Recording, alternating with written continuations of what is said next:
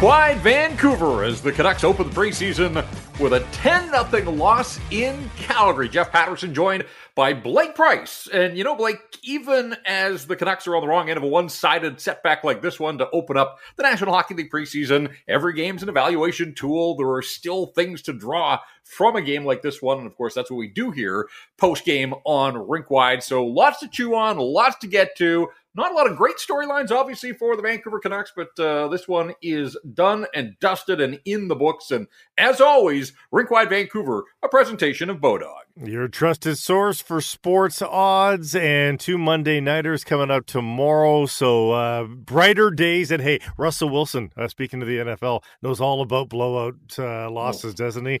Uh, there's a bit of a parallel there. Eagles and Bucks, though, to get things started tomorrow.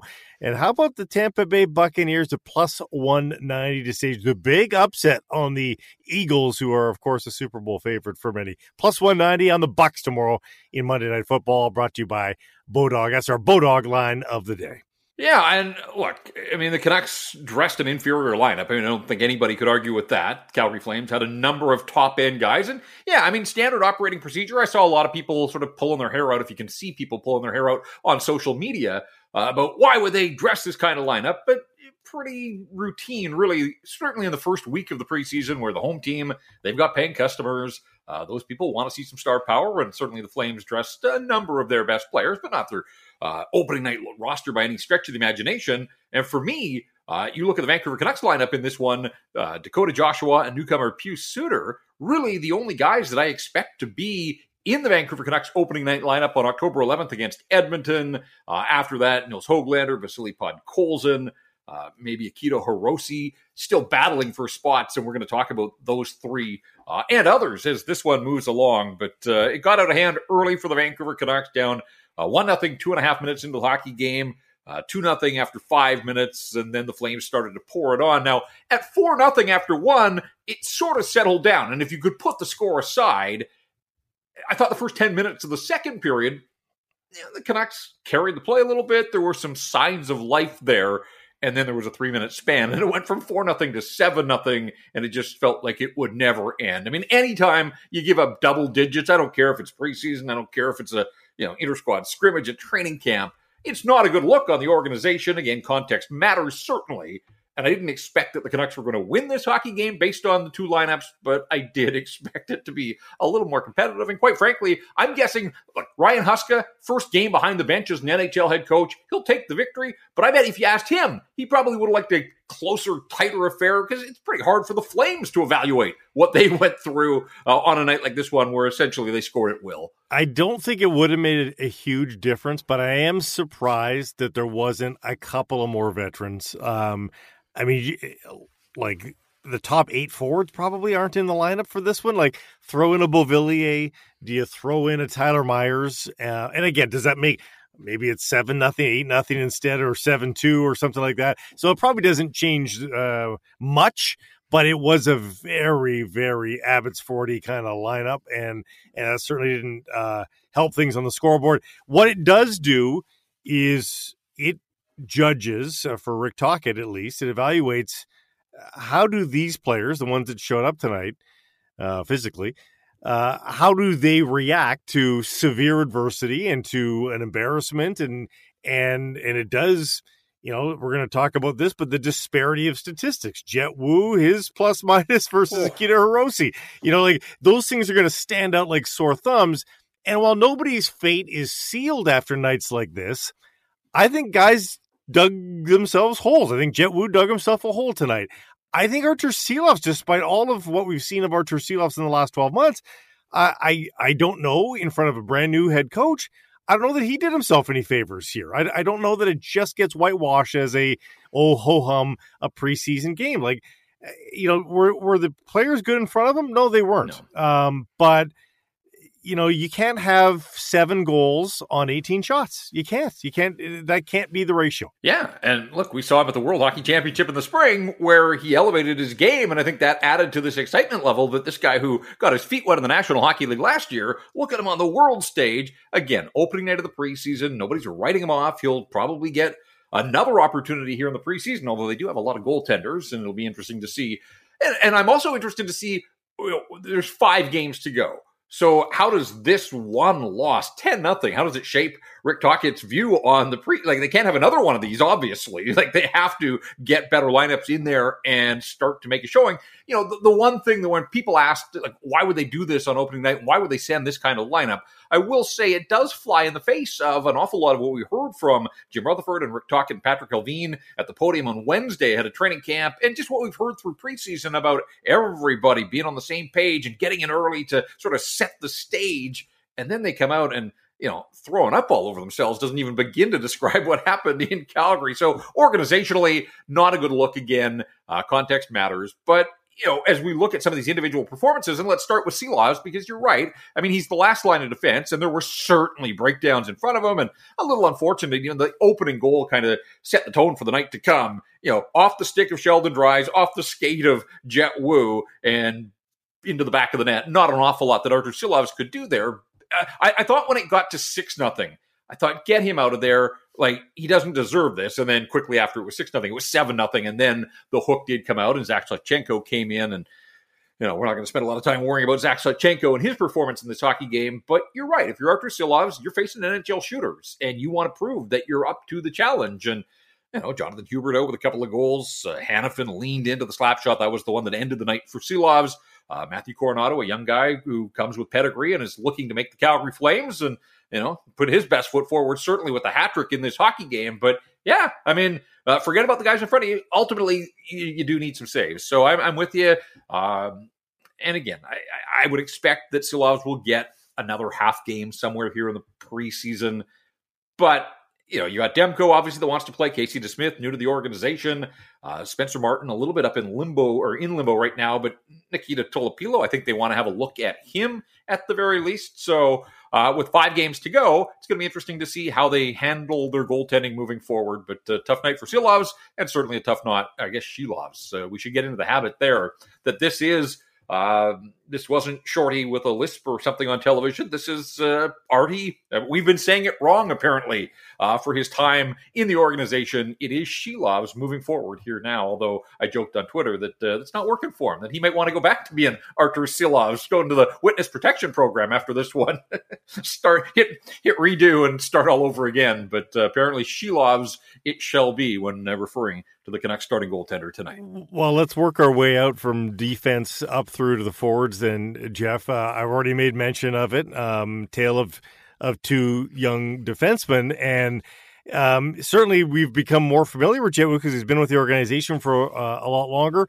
But we also heard about all this helium, and um, I saw a lot of criticism uh, of Jett Woo not too long ago. I'm talking two to three years ago that you know things just things have plateaued and this was just not a guy destined for the NHL. And maybe he heard some of that criticism because he turned it around and uh, and showed development at the American Hockey League level. So there was some expectation that he would be one of the first couple of call ups. Maybe yep. he wasn't going to make the opening night lineup, but that, and again, that still might be the case. But this is the kind of night again that that's sort of going to. He's now got to outplay the memory of this a little bit in the minds of the head coaches um, especially when you've got a direct comparison of a guy around the same age, and Nikita Hirose, with lot, you know, a lot less pro game experience, and you know the stats columns just don't flatter Jett Woo up against Hirose. Right, and so we said, look, the score ultimately does not matter. The end result, there weren't two points up for grabs, but what does matter is that Jett Woo wants to show that he can stop guys like Jonathan Huberdeau and Nazem Kadri. And those are the kind of players you're going to see in the National Hockey League. And if you're a young defenseman and the Canucks have to go out on the road, you know, they don't get last change. They can't shield some of those players. And so you have to be able to defend against some of the top players in the National Hockey League. And I'll give Woo a pass on the first goal. I mean, that's a bad bounce. It's unfortunate, but it did kind of set the tone. For me, like it was the fifth goal it was Huberdeau's second of the night, the two on one in the neutral zone. Jett Woo steps up and is caught completely flat footed. And you just, you can't at this level. You might be able to get away with that in the American Hockey League or at lower levels, but this is the NHL. These are some of the best players, obviously, even in preseason. And Jett Woo hangs Matt Irwin out to dry at that point. Like, it, they had numbers. It should have just been a two on two at the Canucks blue line, and Jett Woo gets caught and the Flames blow right past him, and Kadri sets up Huberdeau, and so that wasn't a good look. And there were others, and you're right. I mean, take plus minus for what you will, but on a night when you're on the ice for half of the 10 goals that are scored against your team, that's not a step in the right direction. And when you compare it to, and this might be the stat of the night, that Akito Hirose was second on the Canucks in ice time and wasn't on the ice for a goal against. That is incredible. But in terms of evaluation and trying to set a pecking order for some of these depth guys, like that's a big win. Yeah. that's not a word that we're using often with the Vancouver Canucks on a night like this one, but that's a massive win for Akito Hirose to come out of this game without being on the ice for a single goal in a double digit loss. The uh the old standby young defenseman was on the ice there too and we can sort of have a, another bin. There's a bunch of bins where I want to throw players after this game. None of them garbage bins, uh, just okay. you know categories and guys that weren't necessarily horrific, but boy, am I disappointed in my under in the underwhelming feelings around them. Uh, we'll get to Podkolzin in a bit, uh, but Jack Rathbone's the same. You know, like I just they're. I got. I, I want this kid to be good so badly, and I think there's a lot of skill there. But uh, just it was a, it was a kind of a nothing night for him. Right. And you know, this is the sign of an organization that is progressing that you bring in guys that are going to move other players lower on the depth chart. And that's where Jack Rathbone is. A couple of years ago, people were high on him. You know, he played the modern game and he could move the puck and obviously offense wasn't an issue, but could he defend? And that continues to be an issue.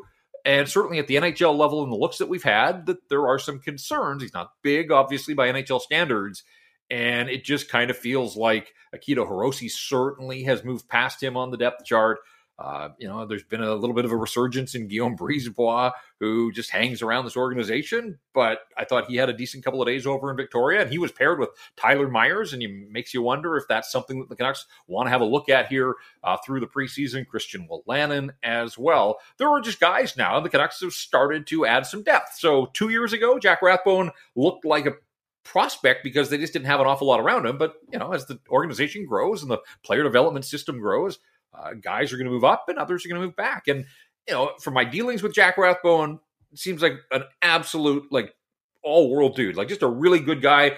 You want to pull for him, but this is pro sports, and it's not about feeling good. It's about who can step in and help an organization, and you just kind of feel like Jack Rathbone's days are certainly numbered in the organization, or at least uh, in terms of opportunities to play at the National Hockey League level. And that's not a, knock, a knock on Jack Rathbone.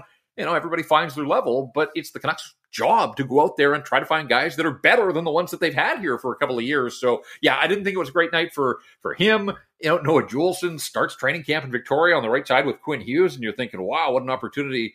Uh, wasn't a good night for him. I mean, outside of Hirose, it wasn't a good night for pretty much anybody that was wearing a Canuck uniform. But uh, that second goal, the power play goal, or the third goal rather, Huberdeau just you know outweights Juulsen. Great patience by a big time player, and Noah Juulsen's got to do a better job of defending. And then the brutal giveaway on the the six nothing goal, where you know a little bit of pressure, and he just fires it up the gut, and it uh, lands on the stick of Coronato and into the back of the net. So tough night for Noah Juulsen, tough night for Jack Rathbone. Uh, you know, Cole McWard had some moments, uh, some good, but uh, there were some issues defending as well. And Matt Irwin was one of the real veterans. In fact, 450 NHL games under his belt. And first look at him in a Canuck uniform, you know, stands up for Nils Hoglander when he got flattened on the sideboards by Dennis Gilbert, and you appreciate that. But uh, you know, there were some def- defending issues as well, even for uh, a guy like Matt Irwin, who's going to be in tough to to make this hockey club and signed here as a, a depth guy. So we'll see where it goes. But really, when you talk about your bins, I think I would put five of the defensemen in one bin in the same bin and Akito Hirose sort of on an island uh, after a night like this one. All right, so staying with the bins theme, what's the bin for Nils Hoglander? Because he was on my TV a lot. Yeah. Um, high event kind of a night for for Nils Hoglander. Listen, we're gonna have to judge this on a on a curve because it's a ten nothing loss. So as you put it, nobody looked good. But there were some good things from Nils Hoglander, despite the fact there were some bad things and bad giveaways and, and all that sort of stuff. So, uh, how do you uh, judge Nils Hoglander again on the curve uh, with his night? I like when he's involved physically, and the Canucks want that. If he's yeah. going to get an opportunity to play, and certainly you know top six role like he had over in Victoria, he's got to get in on the forecheck. He's got to hound pucks and turn them over. He's not big, but he's not afraid either. And we saw some good signs from him playing alongside Elias Pettersson and Andrei Kuzmenko in the first couple of days of camp and the scrimmage.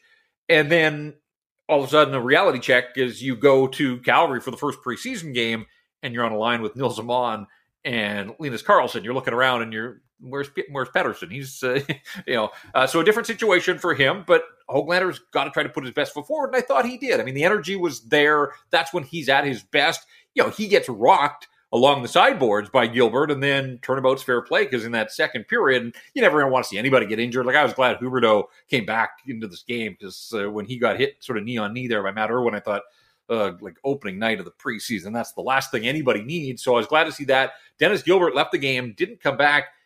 And you know, Hoglander just trying to get a body on him, and he did. He shoulder to shoulder, and you know, far enough from the boards that uh, you know Gilbert traveled a bit of distance, and unfortunately for him, uh, came out on the short end of that one. But that's what you need from Nils Hoglander is down low, uh, trying to be physical. Obviously, you'd like some offense, and there was none to be found for the Vancouver Canucks. I mean, there were a couple of guys that uh, had some opportunities, but I didn't think when he had the puck on his stick, didn't notice Hoglander an awful lot. And some of that, I think, is playing with, you know, we saw last year at the NHL level, Nils Aman, not terribly gifted in terms of generating and producing offense. And, and Linus Karlsson, I think, still has some distance to go before uh, he's really knocking on the door for a National Hockey League opportunity. So, um, yeah, I mean, you know, the effort certainly was there. I'm not going to knock that from Nils Hoglander. There's got to be more of it. But in terms of uh, a bottom line, if he's going to play you know, chances are he's going to play in the top nine role at the NHL level. And I think there are some expectations, at the very least, that there's got to, you're not going to score every night, but I want to see a chance or two and him looking dangerous. And didn't see an awful lot of that from Nils Hoglander tonight. And and even late in the game, um, uh, he gets stood up at his own blue line trying to stick handle out there and. Um, it, it's it was a turnover, not the worst one because he knew he had support behind him. He had a couple of guys behind him. It's not like he was the last guy out or anything, but I, I, mean, just once in a while, I would love to see that skill and see him dangle that person and get get right yep. through and you know and and show NHL level of skill. And it's just too bad he he, he looked quick there. He sort of made a, an initial deke. I thought, oh, here it comes, and then he didn't get through. Just one shot on goal in his only attempt of the night. And again, yeah. uh, the Canucks didn't the Canucks didn't have the puck an awful lot. Although it is funny that the final shots in the hockey game were twenty six apiece, so it must have been a tight one. Nail biter, absolute nail biter we want 10 as the Calgary. Yes. At that point, we all did, didn't we? I mean, we, sure. we just wanted to see it. You're in that, you're in that deep. Why not? Yeah, absolutely. All right. Well, let's get to the, uh, sort of, I, I say the wingman just because we sort of associate these two guys together. Um, I think given the lineup that we were at the start of the night, I would say we probably would have penciled in Pendy and Hoglander and Podkolzin as the biggest curiosities of this game, maybe alongside Silovs. And um, eminently disappointed in, in, in Vasily Podkolzin because I'm a massive fan of his. Again, like a lot of these young players in this lineup tonight, Jeff, I, I'm just praying for everything to go right for this guy because I think he would be, based on his skill set, that would be a heck of a player if it all worked out at the NHL level. Why is he so invisible? I just don't get it. Yeah, really frustrating. You are yeah. not wrong in that assessment whatsoever. You know, you think of the confidence that he should have come into this game with after skating with JT Miller and Brock Boeser, like being placed in a position to succeed at camp. And again, his line mates changed. There was no Miller, there was no Boeser in the lineup tonight. But Vasily Podkolzin should have been firing out of a rocket to start this hockey game.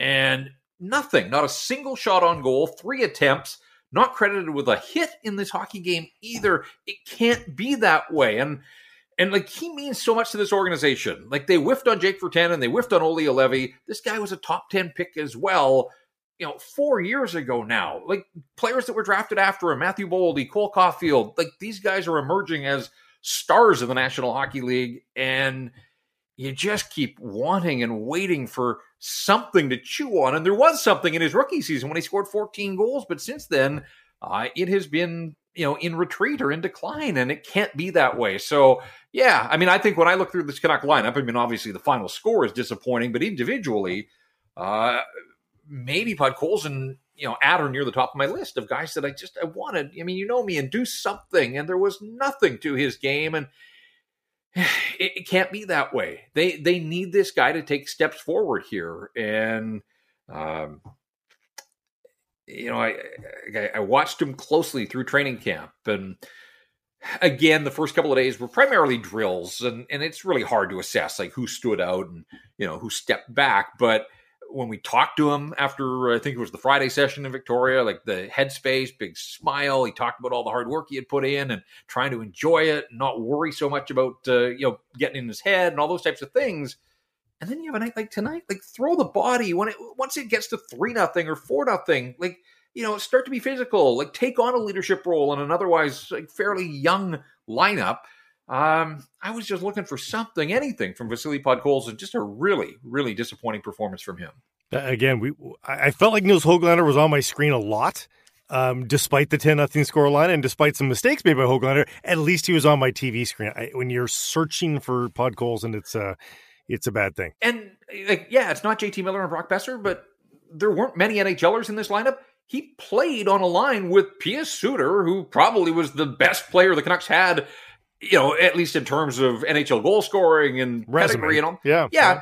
And Jack Studnicka, who's had a fine camp, and we'll talk about him because I thought he was one of the better Canucks. Like uh, uh of the NHLers or pseudo NHLers in the lineup, like Podkolzin got a chance to play with them. Like he wasn't being asked to carry an American Hockey League line. And again, like just getting on the forecheck, separate some guys from the puck, like show that you want it. And I just I didn't feel that at all from him. And I don't want to go too deep on Danila Klimovich, but I didn't see much from him at Young Stars. I, I forgot that he was at main camp. And did you know that he played in this game tonight? Uh, penalty. he took a, pen, he took a penalty, early on. Yeah. Um, yeah. I mean they're you know down two nothing behind the eight ball, and then he goes and takes a, a hooking penalty. Um, so that wasn't a great start for him. But um, there's another guy. And I know he's still young and there is time, and I'm not expecting him to make the Vancouver Canucks, but I just keep waiting for any sort of signal that there has been growth and development and progress in his game. And uh, every chance I see him, whether it's in person at training camp or watching this one from afar, like it's just a, you know another invisible performance in my mind for Danila Klimovich. All right, let's take uh, a quick break. Uh, Jeff, I want to get your three stars on the other side. And we got our stat of the game, another uh, addition here to uh, Rinkwide this season as well. 10 nothing, 10 nothing? 10 nothing, yes. Flames over the Canucks. Back with more in a sec. Applewood Auto Group is celebrating 25 years of business, making the car business and our communities better. Applewood offers the best in class experience whether you're looking for a car, service, or to join our team. Come find out why it's all good at Applewood. Visit us online at applewood.ca today. The BC Lions are back in the playoffs and hosting the Calgary Stampeders on Saturday, November 4th at BC Place. Kickoff at 3:30 p.m. Looking forward to this one. Playoff football, BC Place, the Lions and that offense with Vernon Adams at the controls and all of those weapons he has in his receiving corps. And you just think about the atmosphere in that building with the fans behind them. The dome will be rocking. Should be a ton of fun. Tickets on sale now at bclions.com. And check this out. They start at just 30 bucks and kids 17 and under can get in for 15. So bring the noise, fill the dome.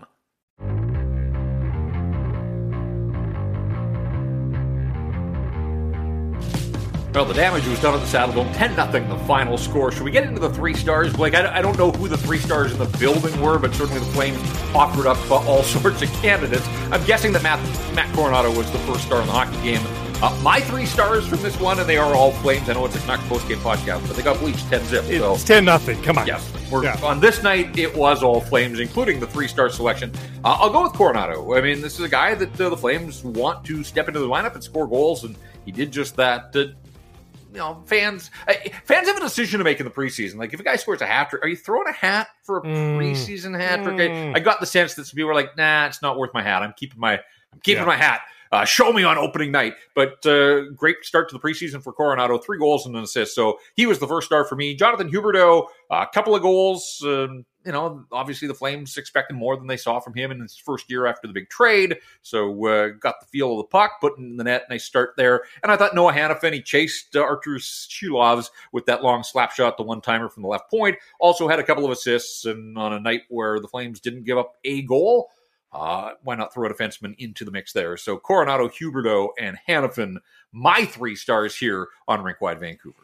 All right, let, let, let's talk about what could have been. was there any goals that? Well, we saw a goal, a near goal uh, at the uh, very end. Another one could have been eleven nothing. Um, where, where are the closest chances? Jack Studnicka late on the steal. Aatu Räty early, maybe uh, coming up from the corner there. Where were the where were the close goals here for the Canucks? Yeah, I thought Nils Åman early in the second period, Studnicka kind of went between the legs and dropped the pass, and he moved in and and got a good shot away. And Jacob Markstrom, I thought, made one of his best stops. So I thought Nils Åman had a pretty good chance. Uh, but Studnicka was probably the most dangerous. Like when yeah. you look at the final stat sheet, uh, there were a handful of Canucks that had four shots on goal, and Jack Studnicka was one of them. Uh, that spinning chance late in the second period, and Markstrom slid across to his right and was able to make the save. And then uh, first shift of the third period, uh, was all over the puck and actually had a couple of opportunities there. So, uh, you know, uh, were there great A's for the Vancouver Canucks? No. And were you expecting great A's from this lineup? Probably not, but still 60 minutes of hockey for some guys that had, you know, NHL experience at different levels. I would have thought that there was a little bit more. You know, they had five power plays, uh, didn't do a whole lot uh, with the power play.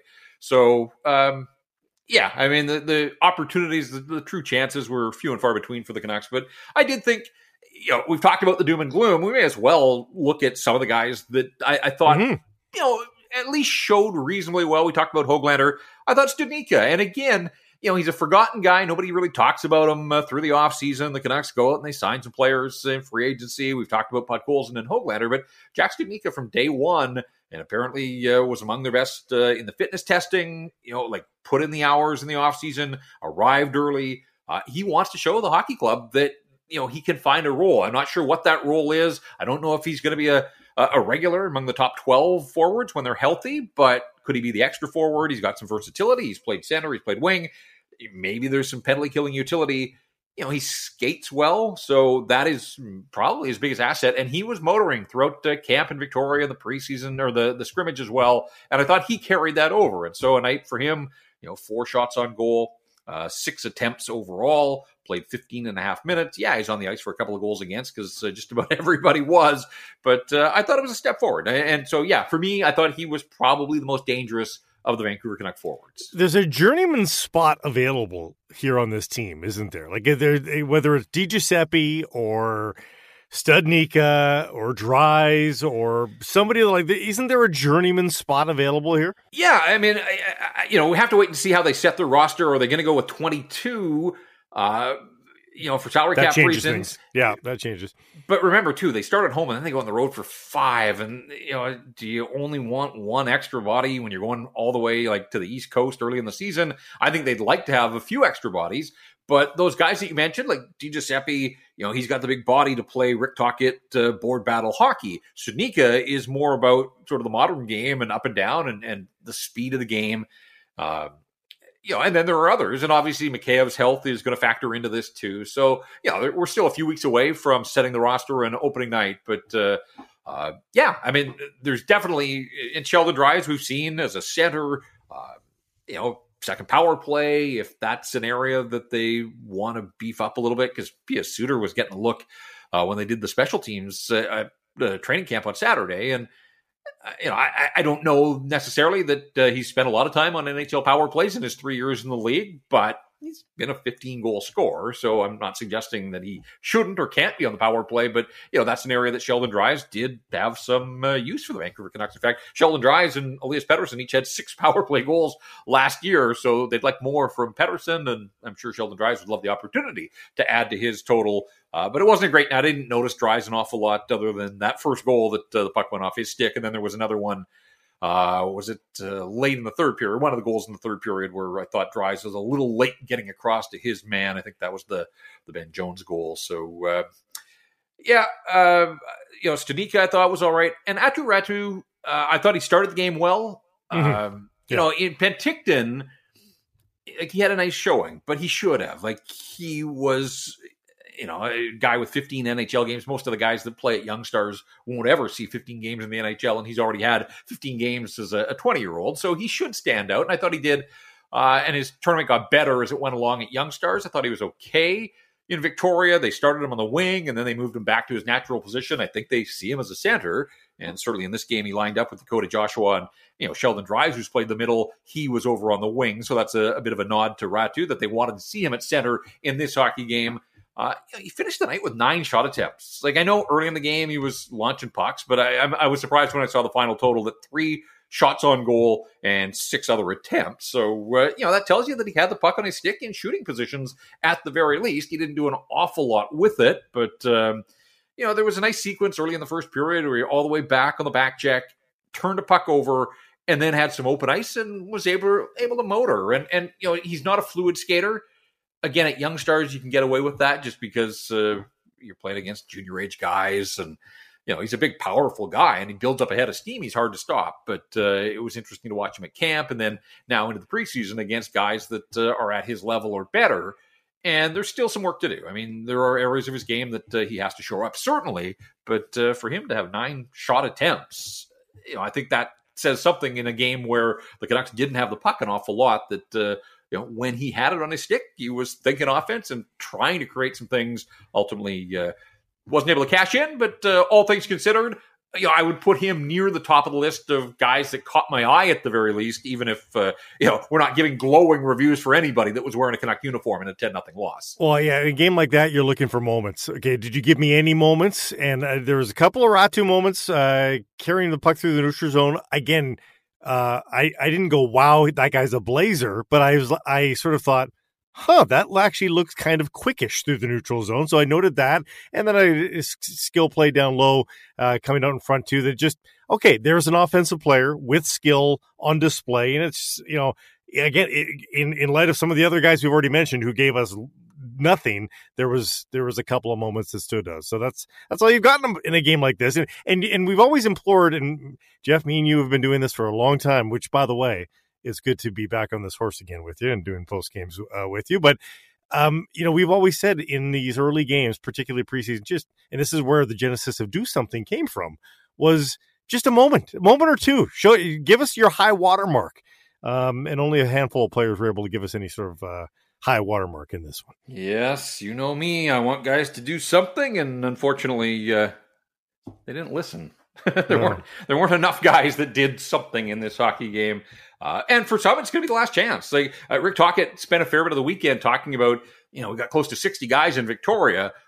Uh, he, he, said on a few occasions, like, I can't wait to really dig in when we get down in numbers. So I don't know what the plan is moving forward here, but, you know, for some guys, this was going to be their one look at the National Hockey League preseason. Abbotsford's getting ready to ramp up its training camp next week and on to its regular season. So, uh, yeah, for some guys, uh, the showing was not great, and we'll see if there are any surprises uh, if the Canucks make cuts here before their next preseason game, they've got back to back games now the rest of the week. And it, it was kind of weird the way the schedule worked in the preseason. The first three preseason games are all on the road for the Canucks, and then they finish up with three at home. And the guys, uh, one of the home ones is out in Abbotsford, but but the guys on the telecast mentioned that you know for Rick Tocchet trying to instill systems. Once they get off the road on Thursday in Seattle, they're in Edmonton Wednesday, in Seattle on Thursday then they're home through that home opener on October 11th. So, you know, if they get down in numbers, there's going to be lots of time for the coaching staff here to start to work with guys to really kind of focus in on the way they want to play and the guys that they want in positions, um, you know, for opening nights. So, uh, you know, they out on the road. Once they play that home opener, they're on a five game Eastern road trip, but there's no back to backs there. So, you know, there's going to be a fair bit of practice time early in the season, and that should be a good thing, I would think, for Rick Tocchet and his coaching staff. And after this one, uh, it is clear that there is plenty to work on if you're the Vancouver Canucks. Uh, you know, I think they might have been in better shape here. I don't mean physical shape, but uh, just in, in better shape. They would have been more on their game if if they had drunk AG one maybe uh, at some point in the proceedings, maybe give them a little bit of spark. Some people feel like it gives them extra energy. Uh, find out for yourself. Why don't you get a little starter pack? We'll help you out. Go to drinkag1.com slash rinkwide Vancouver. And there's a special offer there. It includes some uh, some travel packets as well. So you can give it a try for yourself and uh, see what AG1 can do for you. Stat of the game, still around the corner.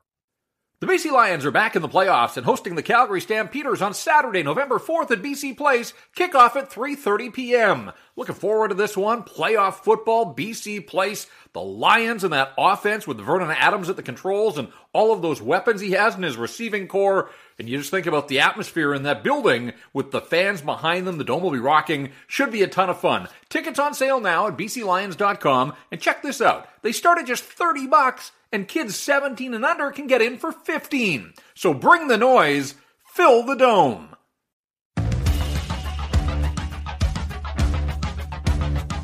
Breaking down a 10 0 Vancouver Canucks loss. Yes, 10 0. You know that by now. It is Rink Wide Vancouver. Jeff Blake with you. And Rick Tocchet, I mean, what can he do after a game like this? Well, he joked that he felt like Sean Payton. And of course, uh, Sean Payton's Denver Broncos gave up 70. So uh, the Canucks didn't quite get there, but giving up 10 in a hockey game, I don't know which is worse 10 in a hockey game or nah, 70 in an NFL game. I think I read somewhere it was the first time since the 60s that a team had hung 70 on an opponent in the NFL. So we don't see double digits in hockey very often, but there were reasons for this one. But Tocchet trying to have a sense of humor. He said his guys tried at the very least, but uh, said they once they got behind, they were chasing the game, and and that is true. And then you know, some guys maybe try to do a little too much or get out of their comfort zone. But again, that's what we said that, you know, even in a 10 nothing defeat, guys that are exposed, like that's all like part of the evaluation of the organization and coaching staff and management. Uh, you know, I don't know how much film you watch after a game like this one, but there was certainly plenty in real time, you know, to make the decisions that they're going to have to make. And for me, it's just a question of when do they get down in numbers and by Thursday night, you're halfway through your preseason. So it moves pretty quickly here uh, in a week like this one. And that's why this roster is a tad surprising, although I still suppose you do have one of these in your in your quiver. Like, know, what did we high watermark at? Nine game post our preseason? Yeah, I think there was. Yeah, I think there were some nine gamers. Like yeah. so, for you know, that was understandable to have these kinds of lineups to the first two to three of a nine game preseason. In a six game preseason, a little surprised that they quote unquote waste one like this. Um, but uh, I suppose you could kind of get away with one of these. And but I think for the next five, I think you've got to have a a pretty decent group in for the next five to make sure that everybody's had at least three games. I think you want to make sure that most people are three to four games, don't you, for the preseason and uh, ready for opening night? Yeah, and I don't know what the Edmonton Oilers are going to do. The Canucks uh, in there on Wednesday, and as we said, the home team quite often dresses a superior lineup. Yeah. But think, and keep in mind the Canucks open the regular season home and home against the Oilers. So they've got two preseason games left against Edmonton. And I mean, four of their next seven, or they, they could see a, they could get a heavy dose of McDavid here if he plays the preseason games, and then obviously he's going to be ready for opening night. So, uh, yeah, I mean, the Edmonton Oilers are going to be pretty familiar with the Oilers between now and the 15th of October. Hey, let's get to the stat that stands out from this hockey game, and obviously it is the final score at 10 nothing. I mean, people around the league, that even in preseason, people will sit up and take note. People in Australia, Blake, new hockey fans That's right. in Australia are going to say, "What in the world? A 10 nothing? How how is that possible?" Um, yeah, this will catch the attention of uh, some people around the National Hockey League and, and, maybe around the planet. So that's certainly a stat that stands out. But I think for me, it, you know, we mentioned Akito Hirose, full props to him. The team gives up 10 and he's not on the ice for a single goal. He played 21 07. Uh, that didn't lead the Canucks in ice time. Cole McWard was the high watermark for ice time at 22 37. Jack Rathbone up over 21 minutes as well. Uh, we should point out that Linus Karlsson wasn't on the ice for a goal either. Um, so he took a penalty late in the hockey game. There wasn't a whole lot to his net, I didn't think. No. But uh, so there were two that were on the or that weren't on the ice for a goal against Akito Hirose and Linus Karlsson. So yeah, you do that on a night when your team gets absolutely shellacked. That's a, a statistic that is going to stand out, and we'll uh, do that each and every episode as we work our way through the preseason. And then, of course, uh, all 82 regular season Canucks games will have a stat that stands out for you on rink wide. And, and Akito Hirose already sort of a bit of a, a, camp darling, at least in the eyes of fans and media. I think I don't know if the coaching staff is quite at the same level of fervor, but he's all of a sudden jumped up uh, a few notches. I would think on uh, you know the power rankings for for Rick Tocchet and. And uh, I'm sure he's put himself in good stead here the rest of the preseason at the very least. Yeah, now, uh, you know, you're right. I mean, guy's got a lot of helium from his uh, brief appearance at the end of last season and looked all right in camp, but you know, I still think that Christian Wolanin, he was out there as part of the second power play grouping on Saturday. Like that's a pretty big tell that uh, you know they want to have a look at at him. This is a guy that has close to 100 NHL games of experience plus uh, you know, last year was the American Hockey League Defenseman of the Year, so he's just got a ton of experience that Hirose simply can't have because he turned pro coming out of college. And then I, I mentioned Guillaume Brisebois earlier. You know, on a night like tonight, like this was a good night for guys like Wolanin and Brisebois because uh, they're not guilty by association. They weren't in mm-hmm. uniform, and so uh, you know we'll see them. I would expect we'll see both of those guys in one of the next couple of games here, if not both of them. So uh, you know, I, I, think you can get a little bit of a read on what coaches are thinking. And when I mentioned that Brisebois spent much of camp with Tyler Myers, I, I think that that's something that they want to look at, and that could possibly be a third pairing to start the season for the Vancouver Canucks. Now, uh, if Brisebois is in the lineup, Wolanin probably isn't, and so then maybe you go with a four forward set on the second power play unit. Nils Hoglander and Wolanin were swapping out on Saturday at training camp, but when they were running some power play drills, so uh, you know, there's no guarantee that Hoglander makes the team. There's no guarantee that Wolanin does. That is what preseason is all about. But, you know, at the very least, I think it gives you some sense of what the coaching staff is thinking and considering and some of the guys that they are eyeing for various positions. And we saw about half an hour's worth of special teams work after the scrimmage Uh, at Save on Foods Memorial Center on Saturday. So, you know, you're trying not to read too much into it. The coach kept telling us not to read too much into it, but that was really the only look that we had at uh, special teams. So uh, there was a fair bit of interest in you know what power play was going to look like, who was going to be on it, uh, what kind of formations were they going to use, and obviously didn't do much with five power play opportunities, but no real power play gunners in the lineup uh, in this one in Calgary. So I would expect that uh, whether by design or as a direct result of this outcome, you will see a much better Vancouver Canuck lineup on Wednesday when they roll into Edmonton, but then they go back to back into Seattle. So pretty good chance that there'll be a fair bit of turnover in the two lineups there, and that'll take you to the halfway mark of the preseason. And at that point, probably a chance to step back and really do some uh, reassessing if you're the Vancouver Canucks to get a sense of what you want to accomplish in the second week of the preseason when you're back at home. Also, what do we say after really great sporting endings? We often say you couldn't write an ending like that. Well, there's a writer's strike on. So this is what happens when there's no writers writing the endings. It's yeah. nothing. The agreement was reached though tonight. The writers are going to be back at work soon, and that'll mean the sports endings will improve, right? It's all connected. So the show will go on after all. Yes. After finally. all that. Yes. All right, good. Yeah. Uh, some labor peace there. Yeah. Uh, not a lot of peace if you're the Vancouver Canucks. And, uh, you know, probably a bit of a sleepless night for a few guys uh, as they wonder if that was it for, for their brief time uh, in the National Hockey League preseason. Again, we're not sure when decisions are going to be made by this hockey club, but uh, at some point this week, they will reduce their numbers uh, on that roster that was up close to 60 and uh, get down to more manageable numbers, send some junior guys back and start to weed out some of the guys to the farm team as well. Quick piece of news as well earlier in the day. Uh, a bit of a surprise, uh, the Canucks signing Sawyer Mynio to an entry level contract. I mean, this guy's a third round draft choice this year in Nashville, and one of those players that it was fine in Penticton last week and sort of you know, flew under the radar, was paired with Hunter Brzustewicz through most of main camp in Victoria. I just always wonder why the rush. This is an 18 year old. You've got his rights for two years. He's and it's one of those 50.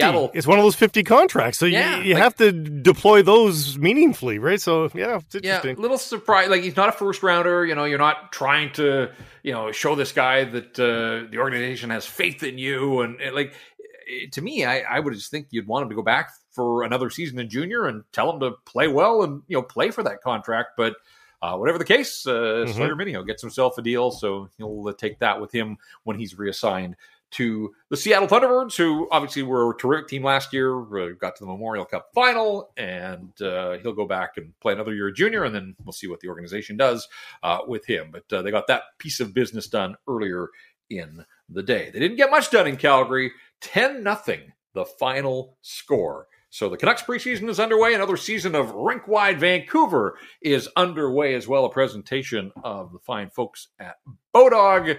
And we will do this. Now, we should, full disclosure, uh, the game in Seattle on Thursday is not on television.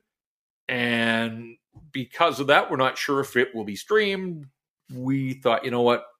We will do what we can with what we've got in the preseason. So the televised games plus the one out in Abbotsford, uh, we'll have a rink wide Vancouver. But Thursday after the Seattle game, Uh, you know, our, our one respite, yes, exactly, yeah. and uh, you know maybe it'll no, hopefully it won't be like this one uh, in Calgary because uh, we managed to knock out the first pod of post game pod of the season uh, after a 10 nothing shellacking by the Calgary Flames over the Vancouver Canucks. But uh, we're off and running. The Canucks up and running as well as far as their preseason is concerned. We'll be back to do this again on Wednesday when the Canucks are in Edmonton to face the Oilers. But that's going to do it for this episode of Rink Wide Vancouver. Thanks so much for tuning us in, and uh, we look forward to being with you all season long as the Vancouver Canucks roll to that October 11th season opener against the Edmonton Oilers. But for Blake, this is Jeff. Again, thanks so much for listening to Rink Wide.